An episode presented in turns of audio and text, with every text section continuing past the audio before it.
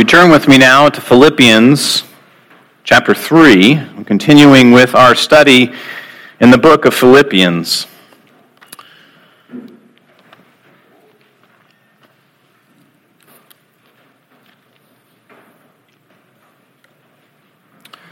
It's good to be back with you again. I just should mention, after a, a week hiatus down at our sister church in Janesville at Christ OPC, and I hope you enjoyed your time with our brother Bryce Souvet, who preached last weekend. And uh, I had a good time talking with him. He said he enjoyed being with you all. I enjoyed being with them. So it's wonderful that we get to be brothers and sisters in Christ and we can share each other and uh, worship together and know that we have a common faith together. So it's good to be back with you all. Now, as we turn to the book of Philippians, we're going to be in verse 12 through 16. Hear now the reading of the word of the Lord. Not that I have already obtained this or am already perfect, but I press on to make it my own, because Christ Jesus has made me his own. Brothers, I do not consider that I have made it my own, but one thing I do, forgetting what lies behind and straining forward to what lies ahead. I press on toward the goal for the prize of the upward call of God in Christ Jesus. Let those of us who are mature think, think this way. And if in anything you think otherwise, God will reveal that also to you. Only let us hold true to what we have attained. Let us pray and ask God's blessing on the preaching of His word. Almighty and gracious Father, since our whole salvation depends on our true understanding of your word, Grant that our hearts, freed from our worldly affairs, may hear and understand your holy word with all diligence and faith. Grant this so that we might rightly discern, discern your gracious will to us, that we might cherish it and live by it with all earnestness. To your praise and honor, through Jesus Christ our Lord, we pray. Amen.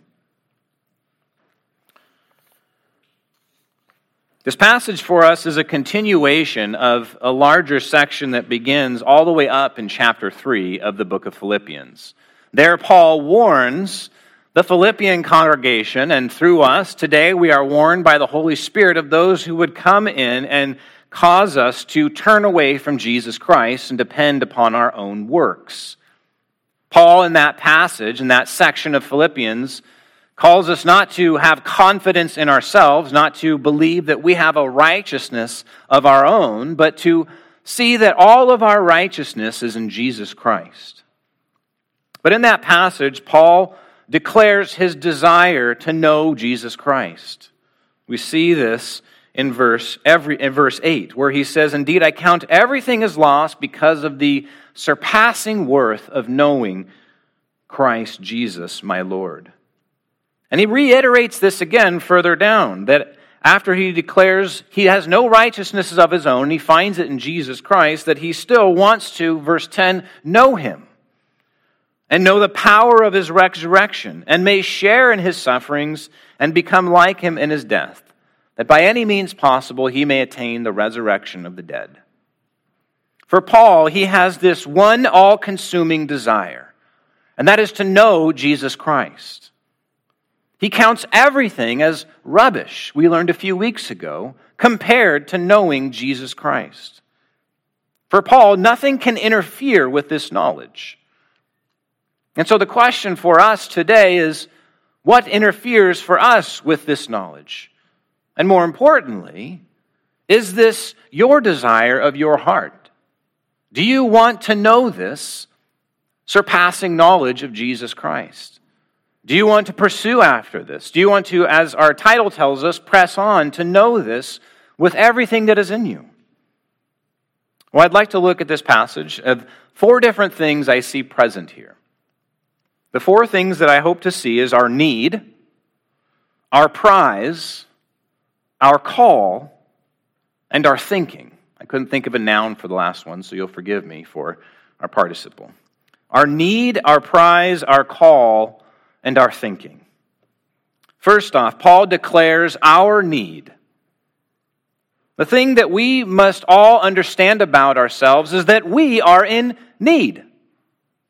We are a needy people, not in the sense of demanding, but we are people who need something. We are actually in need constantly. We are not sufficient in ourselves. Paul himself declares twice in this passage his own need. We must remember who the Apostle Paul is and who it is that's saying this so that we can understand ourselves in this passage. We must remember that Paul wrote much of the New Testament. Many letters that we have from the Apostle Paul. Ephesians chapter 3, Paul says this about himself when he is talking about the relationship of Israel and the Gentiles, that God has brought them together to be the one church. Ephesians 3, verse 4 says, When you read this, you can perceive my insight into the mystery of Christ Paul has unique insight into the way that God works, unique insight into the person of Christ, unique insight into the work of Christ, what God has done. More than this, Paul saw Jesus Christ who was risen from the dead in person. Physical body, glorious body in front of him. He was confronted with Jesus Christ himself. He had a vast knowledge of who Jesus Christ, and he had a personal, intimate, genuine, real experience of the risen Jesus Christ. If anyone in this entire world could claim that he knows Christ, it's the Apostle Paul. He could say, I know more than all of you. He could lord his knowledge over others. He could say, I have arrived. I have seen Jesus. I know everything I need to know. I've seen him. I have seen the risen Christ. But was Paul content? Was Paul content with that knowledge that he had already? Did he think that he had finally arrived in his Christian life to a, a, place where he says, Yes, I'm good. I don't need to learn anything more in my life? In essence, did Paul become passive in his Christian life? No. Paul declares that clearly. He says, I do not, I have not obtained this. I'm not already perfect. I don't know everything that I need to know, just as he has declared before in verses 8 and then again in verse 10. I want to know Jesus Christ. I have not obtained the full, complete knowledge of who Jesus is.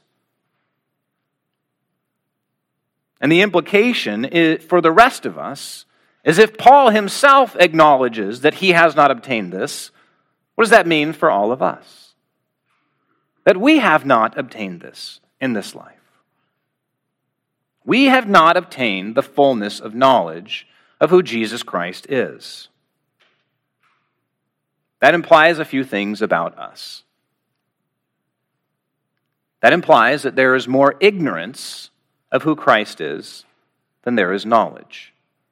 Now, we may have a true knowledge of Christ. That is not to negate or overturn that we have a true knowledge of Christ. But Paul says there is a surpassing worth of knowing Christ. It will take an eternity to unfold and unveil that knowledge. But we must confess, together with the Apostle Paul, that there's far too much ignorance in us. But there is another thing that we often find in us not just ignorance, but lethargy, tiredness. We grow weary. We don't want to press on, as Paul tells us, to know Christ more. Sometimes we're tired because of our physical circumstances. But sometimes we're tired because sin clings to our hearts and tells us you already know what you need to know about Christ. You should rest content in that knowledge and nothing else. But there is another implication of this that there is more sin in us than righteousness. We are ignorant, we are lethargic, we are sinful people. But this knowledge is held out to us that we can know more and more. We need, we are a needy people who need to know Christ more and more in our lives. But Paul says something fascinating immediately after declaring the lack of his or incompleteness of his knowledge. I press on to make it my own because Christ Jesus has made me his own. We seek to lay hold of Christ, to know him in all of his fullness, because he has made us his own. Or I may put it differently Christ has laid hold of us so that we would know him. He has taken hold of us so that he could reveal all of his goodness. Just as we read in Exodus about what the Lord has done to Moses, that God took hold of Moses and revealed himself to Moses. Uh, the Lord, the Lord, merciful and gracious, slow to anger, abounding in steadfast love. If you are here today and you are a Christian, you must know, first of all, that Christ has taken hold of you. Our knowledge of Christ does not spring up from something inside of us. It springs up because of what Christ has done for us and is doing for us in our lives. We belong to Him. We are His property and His possession. But secondly, Christ does not leave His sheep to fend for themselves. I was reminded of Psalm 23 as I meditated on this, that He is the one who makes us lie down in green pastures. He is the one who leads us beside still waters. He is the one who restores our soul. And He is the one who leads us in paths of righteousness. He possesses us. He is our good shepherd who is leading us and guiding us to know Him and His goodness towards us always.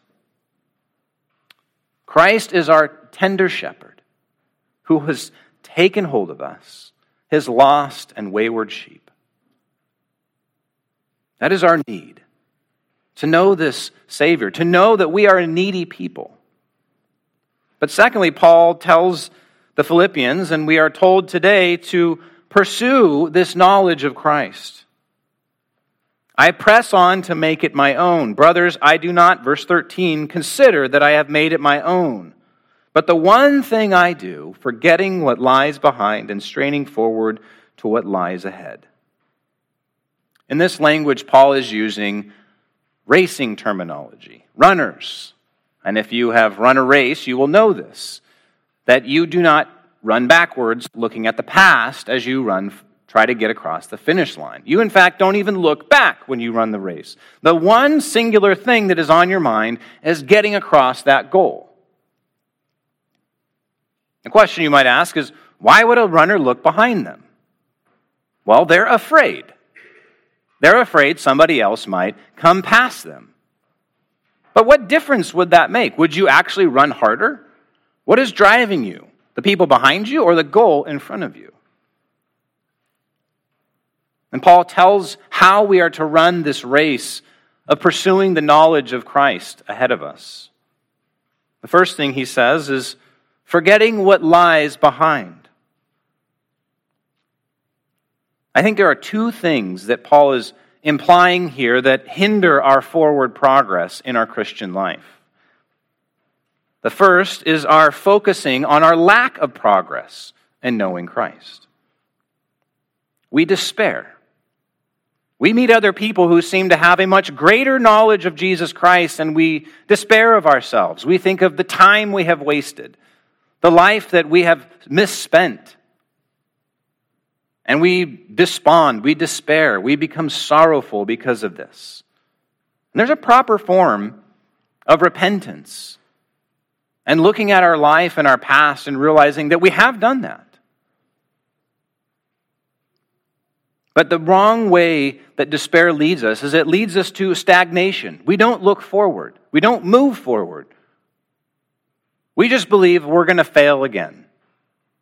We're just not going to do this. We're going to be the same old people that we're going to be.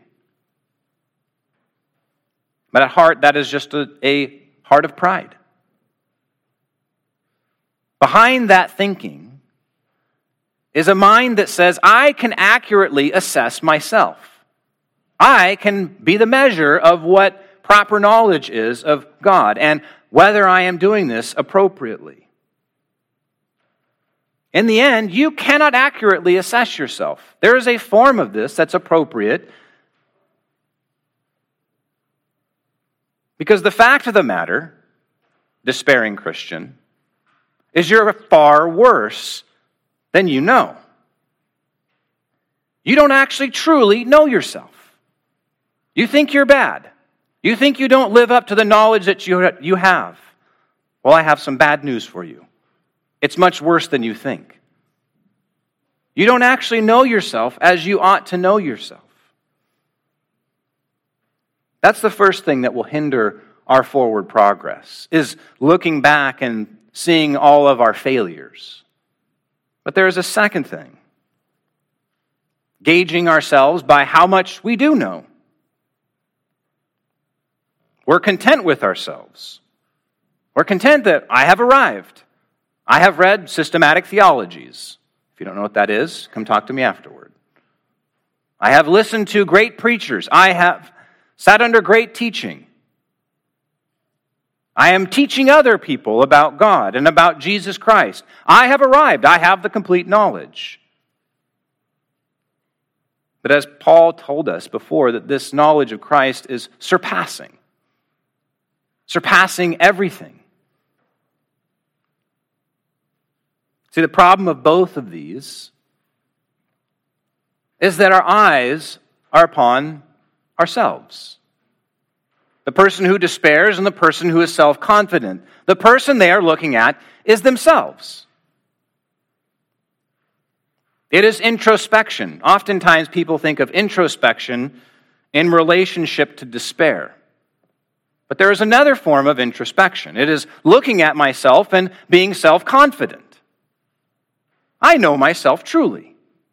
That is another false form of introspection. In the words of John Calvin, he says, We always seem to ourselves just, upright, wise, and holy. We look at others and we say, If only they could think and do and act the way that I do, then this world would go well. We all do that. We're always looking at ourselves. But that is not the call for us to hear today. It is not to look at ourselves, it's to forget ourselves, forgetting what lies behind. It is a great irony that Paul lays out here. The greatest hindrance to our growth is actually focusing on our own growth. Looking, how much am I growing? Paul is saying, don't even think about it. You're running a race. Don't think about how am I running? How am I doing this? No, just run. Press on. John Calvin, again in his Institute, says this For what man is not disposed to rest in himself? Who, in fact, does not thus rest, so long as he is unknown to himself? That is, so long as he is contented with his own endowments and unconscious or unmindful of his misery. Every person, therefore, on coming to the knowledge of himself, is not only urged to seek God, but is also led as by the hand to find him. What Paul is saying is once you understand who you are, your goal and trajectory needs to be to seek God, not to look further into yourself. Our gaze continually upon ourselves is the surest way to bring ruin to your Christian life. But Paul tells us that he forgets what lies behind and he strains towards what is ahead towards this prize. Cross the goal so that he may obtain the prize. As a runner, you the whole reason to cross the goal is to obtain the prize. It's not simply to just cross the goal, but you want to win something. That may be simply a medal that shows you actually finished the race. The prize of declaring and putting a sticker on your car that you ran that far. You went that di- distance. There is a prize at the end. That prize for us today is the knowledge of Christ. This is what Paul prays for in the book of Ephesians. Paul prays that we may have strength to comprehend with all the saints what is the breadth and length and height and depth, and to know the love of Christ that surpasses knowledge, that you may be filled with all the fullness of God. The prize of the Christian life is knowing Christ. It is ultimately knowing Him who loved us. We want to know Him who has loved us in the way that He has. To know the Christ who knows everything about us. He knows every aspect of our being. He knows every cell, every atom of who we are. He knows every thought that comes to our head. He knows it before it comes into our mind. He not only knows who we are, He knows who we will become, He knows who we have been. Christ knows every part of you that you wish nobody else would know about. The things that you want to keep hidden, Jesus Christ knows. He sees everything, and He knows everything about you. Yet the amazing thing about Jesus Christ is if you are a Christian, He knows everything about you, and He still loves you. This is our greatest fear in knowing people. We keep things hidden because we do not want to be known for who we really are. We want to show our best things about us, that they would love us. But we know there are things that if we were to reveal them, that would compromise their willingness to love us. It is not so with Jesus Christ. He has loved us from all eternity. Psalm 139 If I ascend to heaven, you are there. If I make my bed in Sheol, you are there. Jesus Christ sees everything about you. And he has loved you because he chose to. Not because there was anything good in you to recommend him to love you. He simply said, I am going to love you. No matter what I find in you, no matter how ugly, how dirty, how filthy it might be. And trust me, as I said before, we are much filthier and dirtier than we know. In fact, that is precisely why he has loved us. Because we are unworthy. He loved us because we are filthy. We're not worthy of his love. And that is why he has poured out his love on us.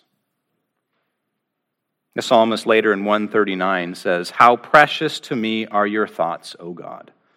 How vast is the sum of them. If I could count them, they are more than the sand. I awake. I love this part that it says, I am still with you. That is love. When God knows everything about us, everything that goes on in our hearts, everything that goes on in our minds, and He is still with us. So that is the prize, is to know this God who has loved us, to know this Christ who has loved us. But thirdly, our call this morning. This is why God has created us new. I press on toward the goal for the prize of the upward call of God in Christ Jesus. This is why God has called us to himself. This is why he has made us new creations, so that we could know him in all of his fullness. It is our heavenly calling our upward call, where we are being called to heaven to know Him who is in heaven. where we will one day go and ascend to be to see it clearly. First Corinthians tell or Second Corinthians says that we see dimly. We see as in a mirror dimly, but then we will see face to face.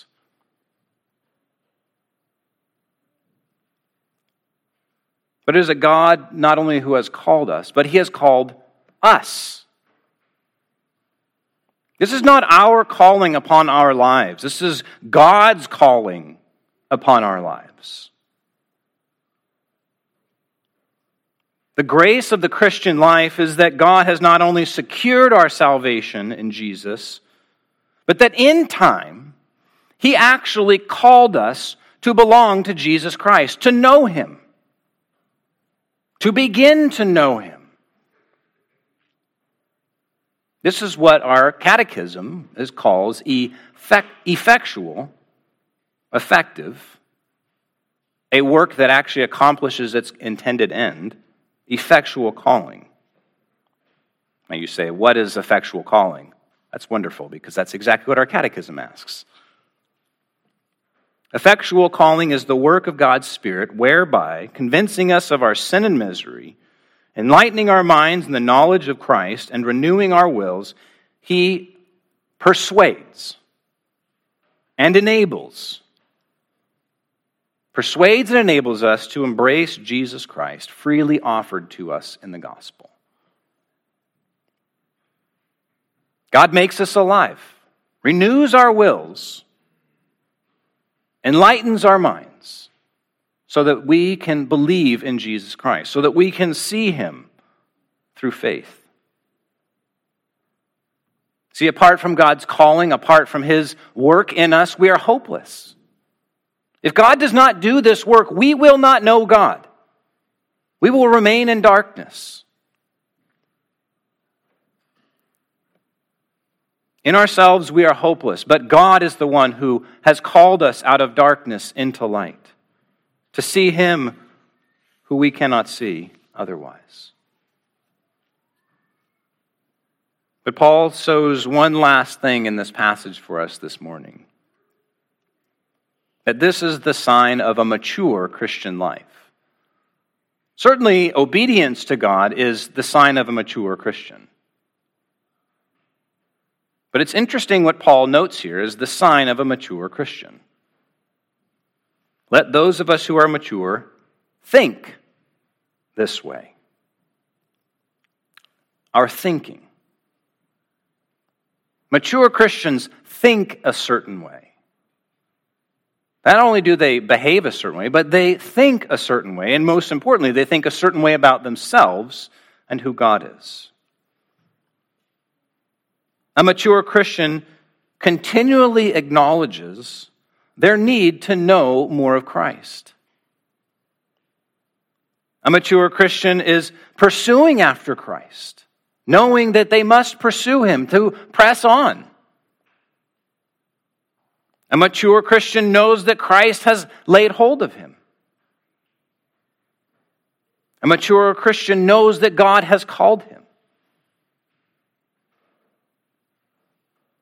That is the beginning of our pursuit of this knowledge of Christ. Acknowledging our need to know more of Christ. Knowing that Christ has laid hold of us. Knowing that God has called us to know Christ. But Paul ends with this interesting little caveat he throws in this passage. Let those of us who are mature think this way and if in anything you think otherwise, what does he say? God will reveal that also to you. See, God is a God of grace. He knows our frame. He knows we are prone to trust in ourselves, as Calvin told us earlier. Think we are righteous, holy, complete. But for those of you who are Christians, God is faithful to you.